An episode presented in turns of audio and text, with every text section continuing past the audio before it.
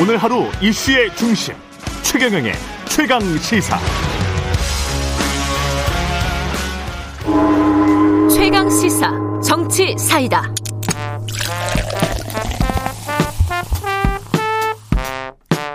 네, 답답한 정치, 고여있는 정치, 묵은 정치는 가라. 여의도 정치의 젊은 피가 떴다. 매주 화요일 여야 젊은 정치인과 함께 전국의 뜨거운 현안 들여다보는 박성민, 이준석, 이준석, 박성민의 정치사이다. 지금 시작합니다. 더불어민주당 박성민 최고위원 나오셨습니다. 안녕하십니까? 네, 안녕하십니까? 예, 국민의힘 이준석 전 최고위원 나오셨습니다. 안녕하십니까? 네, 안녕하세요. 예, 최경련의 최강 시사 유튜브 검색하시면 실시간 방송 보실 수 있고요. 문자와 콩으로도 참여 가능합니다. 짧은 문자 50원, 긴 문자 100원이 드는 샵 9730 무료인 콩 어플에도 의견 보내 주시기 바랍니다. 민, 신현수 민정수석 사퇴 파문이 계속 이어지고 있습니다. 오늘 복귀를 했을까요? 안 했을까요? 오늘 뭐, 출근한다 하던데. 출근 네. 한 그때 사표를 확실히 내려고 해도 출근은 해야 되는 거 아니에요? 마지막 인사 뭐 이런 거. 근데 뭐 출근해서 뭐 일을 할 수 있겠습니까 지금? 음. 이미 모든 언론에서 본인에게 집중하고 있고 예. 무엇보다도 본인이 현 상황에 대해서 했던 평가가 본인 입으로는 안 나왔지만은 지인들을 통해서 계속 보도되고 있는 상황 속에서 이건 내보내 달라는 얘기입니다. 음. 예. 그리고 뭐 한번 마음을 떠난 여인이 음. 연인이 그게 다시 결합한다는 게 쉽지가 않은 것처럼 음. 예, 지금 시점에서 청와대도 놓아줄 때가 되지 않았나 이렇게 생각합니다. 박채권은 어떻게 보십니까? 어, 저는 뭐 마음을 마음이 떠났고 안 떠났고를 뭐 그거랑 별개로 예. 저는 이 민정 신현수 민정수석은 저는 철회를 하셔야 된다. 그러니까 계속 잔류를 하셔야 된다라고 예. 생각을 하는데요. 예. 그러니까 이게 사실 뭐 다들 아시겠지만 일을 하다 보면 당연히 이제 자신의 뜻대로 되지 않는 경우가 발생할 수밖에 없고 음. 그리고 이제 민정수석 업무를 하신 지 정말 얼마 안 됐잖아요. 근데 지금 이제 중차대한 시기에 막중한 책임을 맡아서 이제 공직자로서의 생활을 시작을 하신 건데 음. 공직자로서의 책임을 좀 더 무겁게 여기시고 해야 할 일을 완수를 하시는 게 맞지 않을까라는 음. 생각이 들어서 저는 지금 이제 사표를 뭐 내고 사의 표명을 하는 과정 자체는 뭐 음. 어쩔 수 없는 과정이었다고 할 수 있겠으나 이제 본인이 이제 고심 끝에 다시 복귀를 하고 이제 최종적으로 결론이 이제 빠르게 날 것으로 보이는데 어. 이때 있어서 저는 공직자로서의 책임감을 좀 더 중요하게 생각하셨으면 좋겠다. 그러니까 뜻대로 안 될 때마다 사실 사표를 내실 건 또 아니잖아요. 그럴 수도 없는 거고. 그래서 저는 이제 문재인 정부의 민정수석으로서 책임감을 갖고 직을 좀 완수를 하시는 게 맞다라고 생각합니다. 이분 지금 공무원 처음 해보는 게 아니거든요. 예. 평생을 공무원으로 살아오신 분이고요. 검찰도 해보고 뭐 여러 가지 다 이제 국정원 실장도 해보고 다 했거든요. 그렇기 노무현 때문에- 정부 때 사정비서 그렇죠. 하셨었죠? 다 네. 했죠. 그러니까 이게 그 청와대가 돌아가는 것이라든지 아니면 참모의 역할 아니면 공무원으로서의 자세 이런 것들을 이분이 몰라가지고 이렇게 하는 것은 아니다. 음. 제가 봤을 때는 그리고 지금 언론에 나오는 것들 종합해 보면은 단순히 인사 파동 하나 때문에 지금 그렇게 된 것도 아니다. 예. 인사 문제로 박범계 장관과의 관계가 틀어진 것은 용의 눈을 그려놓은 것이고 음. 그 전부터 이 몸통은 다 그려져 있었다. 몸통이 뭐였을까요? 뭐 지금 보면은 그 신현수석이 임명될 때와 지금 약간 예. 달라진 기고, 기류가 있다고 한다면은 본인의 역할로 아마 할당될 가능성이 높은 어. 중대범죄수사청이라든지 아. 예, 이런 어떤 지금 전까지는 그러니까 음. 올해 전까지 그러니까 작년 말까지는 여당이 어떤 분위기로 이끌어갔냐면은 검찰 개혁의 어, 최종 단계는 공수처의 공수처 출범이다 이런 식으로. 했어요. 예. 근데 공수처가 출범하면서 그리고 검경 수사권 조정이 있어가지고 음.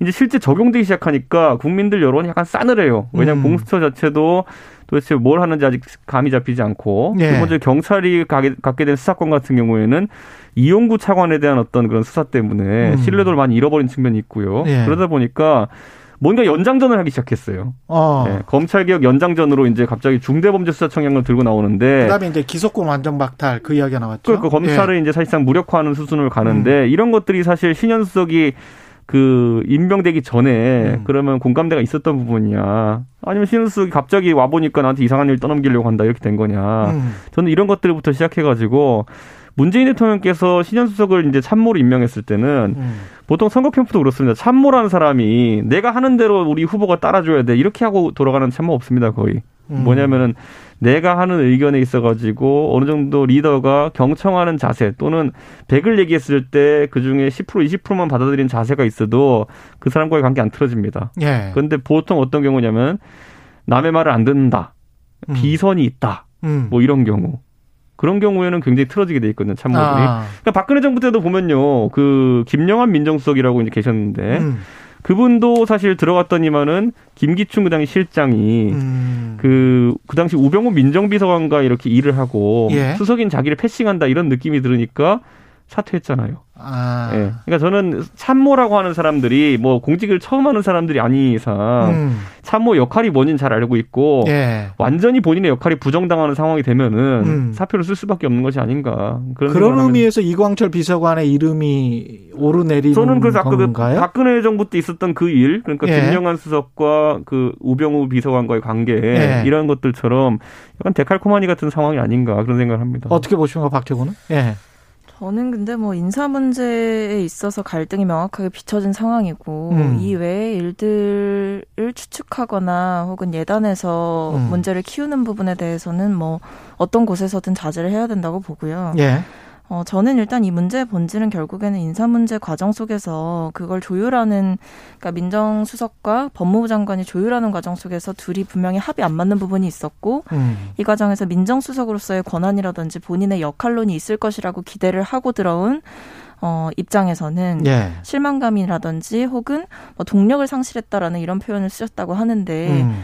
그런 기분을 느껴 느끼신 것이 아닌가라는 생각이 들고 어 이것이 뭐 비선이라든지 이런 얘기까지 갈 건 저는 아닌 것 같고요. 음. 그러니까 결국에는 사실은 이제 신현수 민정수석이 임명될 때뭐 네. 언론에서도 그렇고 여러 가지 청와대에서도 그렇고 어 검찰과 이제 법무부 장관의 갈등이 컸던 시기를 지나왔기 때문에 그런 갈등이 재발하지 않도록 어 중간에서 잘 조율하는 이러한 역할들을 또 맡기신 게 아닌가 음. 우리 모두가 사실은 그렇게 생각을 했고 본인도 거기에 막중한 책임감을 가지고 들어오셨을 건데 인사 문제에 있어서 본인의 개입할 수 있는 그 여지가 굉장히 적다라고 이번 상황 속에서 느끼신 거는 뭐 내부적으로 이제 갈등이 바- 표출이 되고 그 내부적인 갈등이 외부적으로까지 이제 표출이 되게 되는 상황이 됐다고 저는 보는 거죠.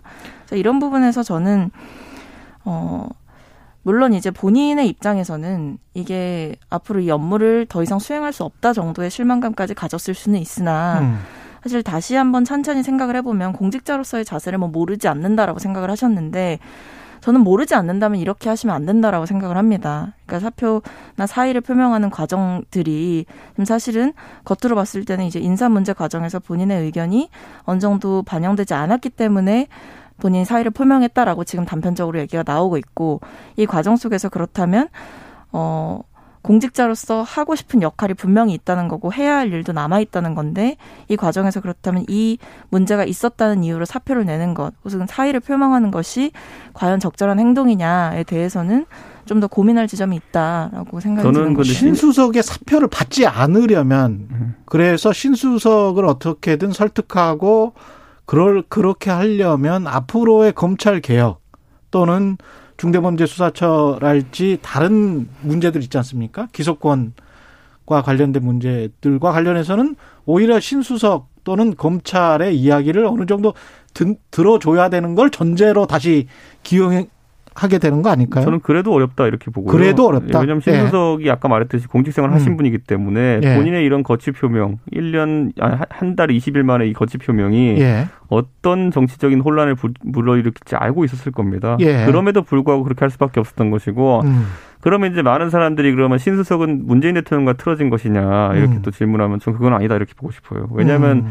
신수석이 지금 뭐 지인들 통해 조금씩 흘러나온 내용이 있지만은 이 사안에 대해 가지고 굉장히 언론이 다방면으로 취재를 하지만 함구하고 있거든요. 이건 네. 대통령과의 신뢰관계가 있는 인사로서 예의를 지키는 것이거든요. 예. 근데 저는 일부 또 몰지각한 민주당 인사들이 언론하다 대고 어떤 말을 또 했냐면은 이런 신수석을 가지고 뭐 중앙일보 인터뷰를 제가 인용하자 그러면은 예. 어떻게 신수석이 이럴 수 있느냐 우리 네. 대통령 성깔이 있는 분이다 뭐 이렇게 인- 인터뷰했다고 하거든요.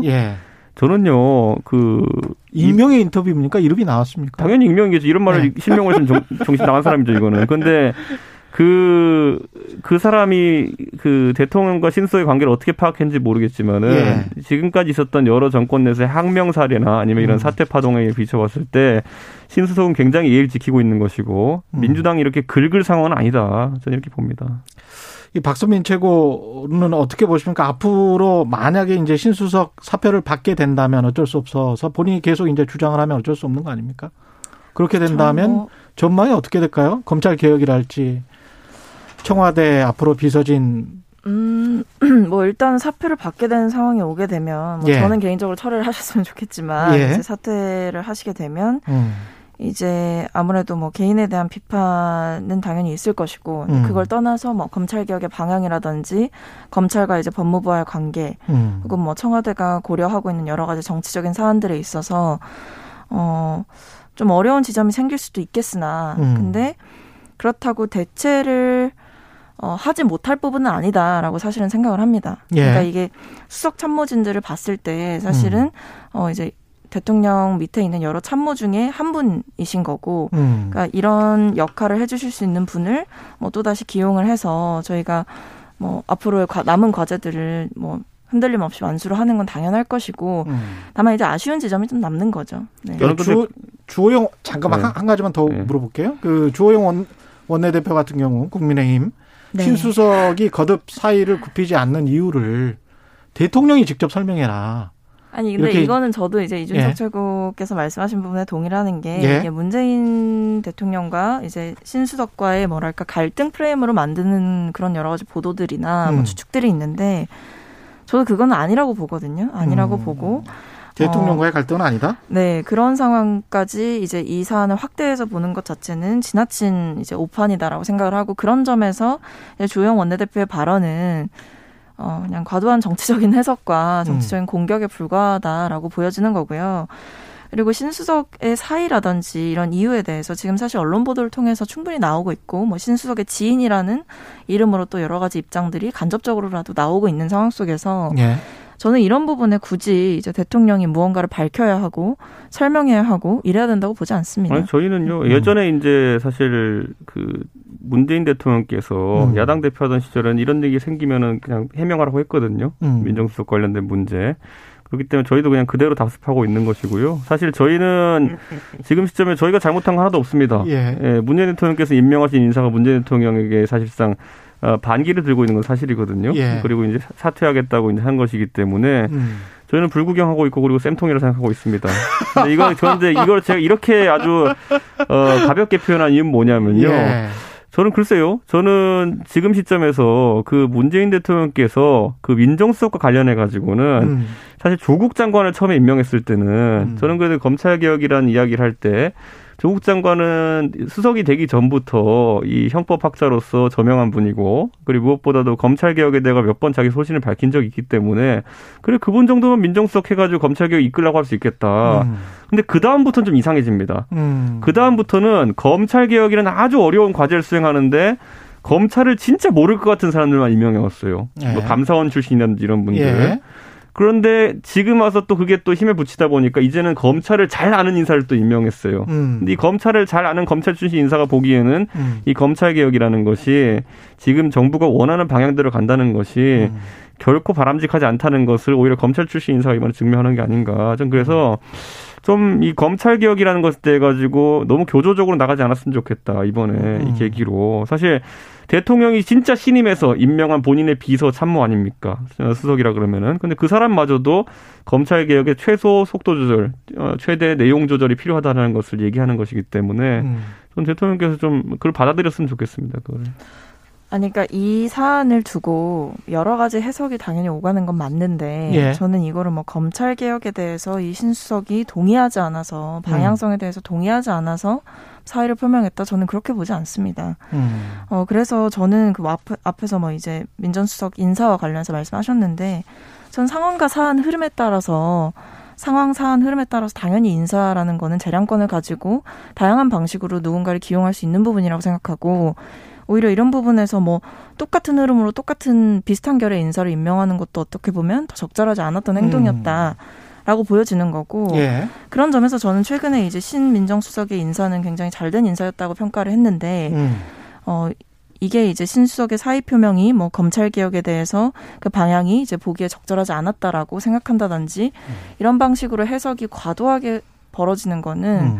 맞지 않다고 봅니다. 문제 그- 본질을 흐리는 거고 시간이 별로 네. 없어서 일단 김명수 대법원장 이야기를 좀 해야 돼요. 지금 아, 5분밖에 예. 안 남아서 네. 김명수 대법원장이 법원 내부 게시판에 이제 사과문 올렸는데 사퇴는 안 하겠다는 거잖아요. 네. 예, 의미는 어떻게 보셨습니까? 그때 뭐 사과문이라고 했지만 예. 사과를 뭐에 대해서인지 잘 모르겠고 예. 그러니까 전반적으로 임성근 판사가 그렇게 탄핵되게 된 상황에 대해 서 사퇴한 아니 그 사과한다라고 얘기했는데 예. 그거는 본인의 잘못한 허물에 대한 사과가 전혀 아니죠. 음. 그렇기 때문에 저는 사과하는 척하면서 딴 얘기했다 이런 생각이고 음. 저는 방금 전에 인사 얘기하면서 문재인 정부에서 이제 뭐 1년밖에 안 남았으니까 기조를 바꾸기도 어렵지만은 참 희한한 인사를 많이 했어요. 가장 최근에 도대체 왜 문화에 문화에 대한 주무장관으로 문화부 장관으로 예, 예. 임명된지 모르는 황희 의원도 있고 저는 그 전에도 보면은 검찰 출신은 절대 민정수석이 되면 안 되고 법무부 장관도 되면 안 되고 음. 이 역차별이죠. 그리고 음. 육군 사관학교 출신은 원래 뭐 국방부 장관이 되면 안 되고 최근에 좀 바뀌었지만은 그러니까 저는 이런 것들이 굉장히 뭔가 뭐에 꽂혀가지고 굉장히 하는 인사들이 아닌가 그렇기 때문에 인사 실패가 있다는 거 아닌가 이런 생각을 하고 그게 탕평과는 거리가 멉니다. 그냥 주류를 배제하면은 뭔가 달라질 거라 생각하고 있는 것 같은데 음. 주류를 배제하는 것은 또 다른 역차별이라는 걸 인지하고 좀 인사를 제대로 했으면 좋겠습니다. 박채근은 어떻게 생각하세요? 주류라고 말씀하셨는데. 어, 저는 뭐 주류를 배제하는 인사를 했다 이렇게 생각하지 않고요. 예. 검찰을 기용 검찰 출신 인사를 뭐 기용하지 않았던 부분이라든지 이런 거에 대해서는 음.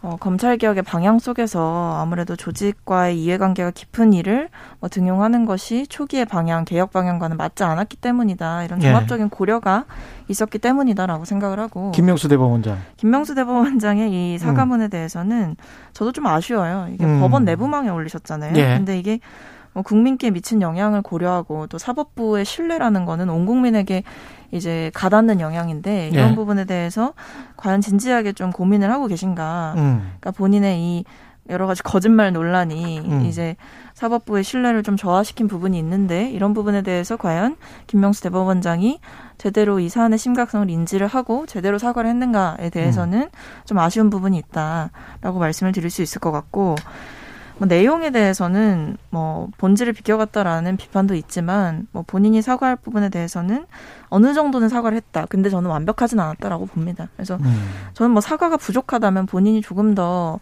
세심하게 신경을 써서 사실은 했었어야 되는 부분인데 이런 점에서 좀 안 되지 않았나 싶어요. 아니 모든 주류는 배척했는데요. 음. 운동권 주류는 강성하게 지금 살아남고 있습니다. 참 아이러니하죠, 그러니까. 예. 김명수 대법원장 이야기 하자니까 계속 이렇게. 아 이분은 말할 예? 가치가 없어요. 이제 보면 아. 사과문은 그게 뭡니까 대한민국 대법원장이라는 게 예. 저 진짜 너무 실망했습니다. 그게 사과문 뭐 안 써보셔서 그런지 모르겠지만 한 번도 예. 평생 예. 그 도대체 국민들이 뭐에 대해 사과하라는지도 파악 못 하시는 것 같고. 예. 저는 기본적으로 지금 버텨가지고 2년 6개월 동안 사법부가 이렇게 권위를 실, 잃은 상태로 있게 된다면은 음. 대한민국의 불행입니다. 그리고 제가 지난주에도 지적했지만 저희 국민의힘도 좌고 우면 하면 안 됩니다. 음. 그러니까 이 탄핵이라든지 이런 문제에 대해서 적극적으로 나서야 되는 것이고 음. 정치적으로 너무 속된 말로 이제 고려를 많이 한 예. 대법원장을 탄핵하는 문제에 있어가지고 예. 가능성 문제라든지 아니면 새로운 대법원장이 오는 문제라든지 음. 이런 정치적인 문제를 고민해 가서 움직인다는 거는 음. 똑같은 사람 되는 겁니다. 그러니까 바로 탄핵해야 됩니다. 이 사람은. 재보궐 선거 이야기 잠깐만 할게요. 그 어, 지금 상황이 어떻습니까? 안철수 의원 그다음에 안철수 대표 박영선, 나경원 이렇게 되고 있는 것 같은데 그 상황 자체는 안철수 대표가 초기의 기세와는 달리 약간씩 좀 떨어지는 듯한 느낌이다. 이런 생각도 들고요. 나경원 의원이 오히려 단일 후보가 될 수도 있지 않을까 그런 생각도 드, 뭐, 듭니다. 아무래도 이제 제3지대라는 곳에서 단일화를 지금 1단계로 추진하고 있는 안 대표가 예. 사실 최근에 언론 주목도가 좀 떨어진 건 사실입니다. 음. 물론 이제 금태섭 의원과의 토론이 화제가 되긴 했지만은 예. 기본적으로 그게 이제 메인 매치라고 생각 안 하기 때문에 사람들이 아. 이제 그 메인 매치라고 하는 2차 단일화가 이루어질 때 예. 그때 주목도가 다시 높아지지 않을까 이렇게 생각하고요. 예. 개인적으로 토론에 대한 평가까지 하자면은 금태섭 의원이 사실 말을 잘 하시는 분이고 글도 음. 잘 쓰시는 분인데 어 예전에 안철수 대표가 하던 그런 실수를 이번에 금태섭 의원이 좀 한 것 같습니다. 음. 그러니까 나름 본인이 준비해왔다고 생각하는 아젠다를 던져가지고 예. 관심을 받으려고 한 것 같은데 그게 하필이면 퀴어 축제입니까? 예전에 보면 안철수 대표가 뭐 딴 거 정책 토론 이런 데서 예. 크게 점수를 안 까먹다가 예. 뭐 준비해 와가지고 내 딴에는 뭐 해보겠다 하면서 MB 아바타 터뜨리고 그다음에 예. 옆에 안 쳐다보고 얘기하겠다 그러고 뭐 예. 실망입니다 그러고 그러다가 이제 그 지지율 좀 많이 떨어진 거거든요. 예. 근데 금태섭 의원도 그 전까진 잘했어요. 예. 근데 거기서 내가 준비해온 거 터뜨리다가 이제 사실 본인이 어느 진영 후보인지도 모르는 키어 축제를 내는 건 자해 수준이다. 뭐 이렇게 말씀하시는 것 같은데 어떻게 생각하세요? 그러니까, 그러니까 자- 예. 본인이 야권 단일 후보가 되겠다고 그 단일화에 나와 있는데 아. 그 자기가 영업해야 되는 고객들은 사실 이 문제에 대해서 크게 아. 그 관심이 없어요. 관심이 없다. 예. 아. 그러니까 이걸 왜 던졌느냐? 예. 혹시라도 본인이 아직까지 중도표를 바탕으로 근데 그 중도라는 것이 아. 이런 문제에 있어서 뭔가 본인이 진보 성향을 드러내면은 음. 중도표가 온다고 생각 하는 건지 아. 그렇다면은 이게 영업하시는데 고객 분석도 안 해온 거다 이런 생각이 듭니다. 저는 일단 안 안철수 금태섭 그 제3지대 단일화에 대해서 별로 국민적인 관심도가 높지 않다고 생각하기 때문에 음. 당연히 안철수 대표의 그런 초기의 기세와는 다르게 그런 부분이 꺾이고 있다라고 보고 예. 어, 우리 진영 후보에 대해서 말씀을 드리자면 이제 어, 본격적인 좀 경쟁 구도에 들어섰기 때문에 뭐 음. 여러 가지 뭐 정책적인 경쟁 혹은 여러 가지 토론이 오가는 과정 속에서 이슈몰이는 되고 있는 것 같습니다. 네, 알겠습니다. 두 분 말씀 감사하고요. 정치사이다 박성민 더불어민주당 최고위원 이준석 국민의힘 전 최고위원이었습니다. 고맙습니다. 예, 감사합니다. 고맙습니다.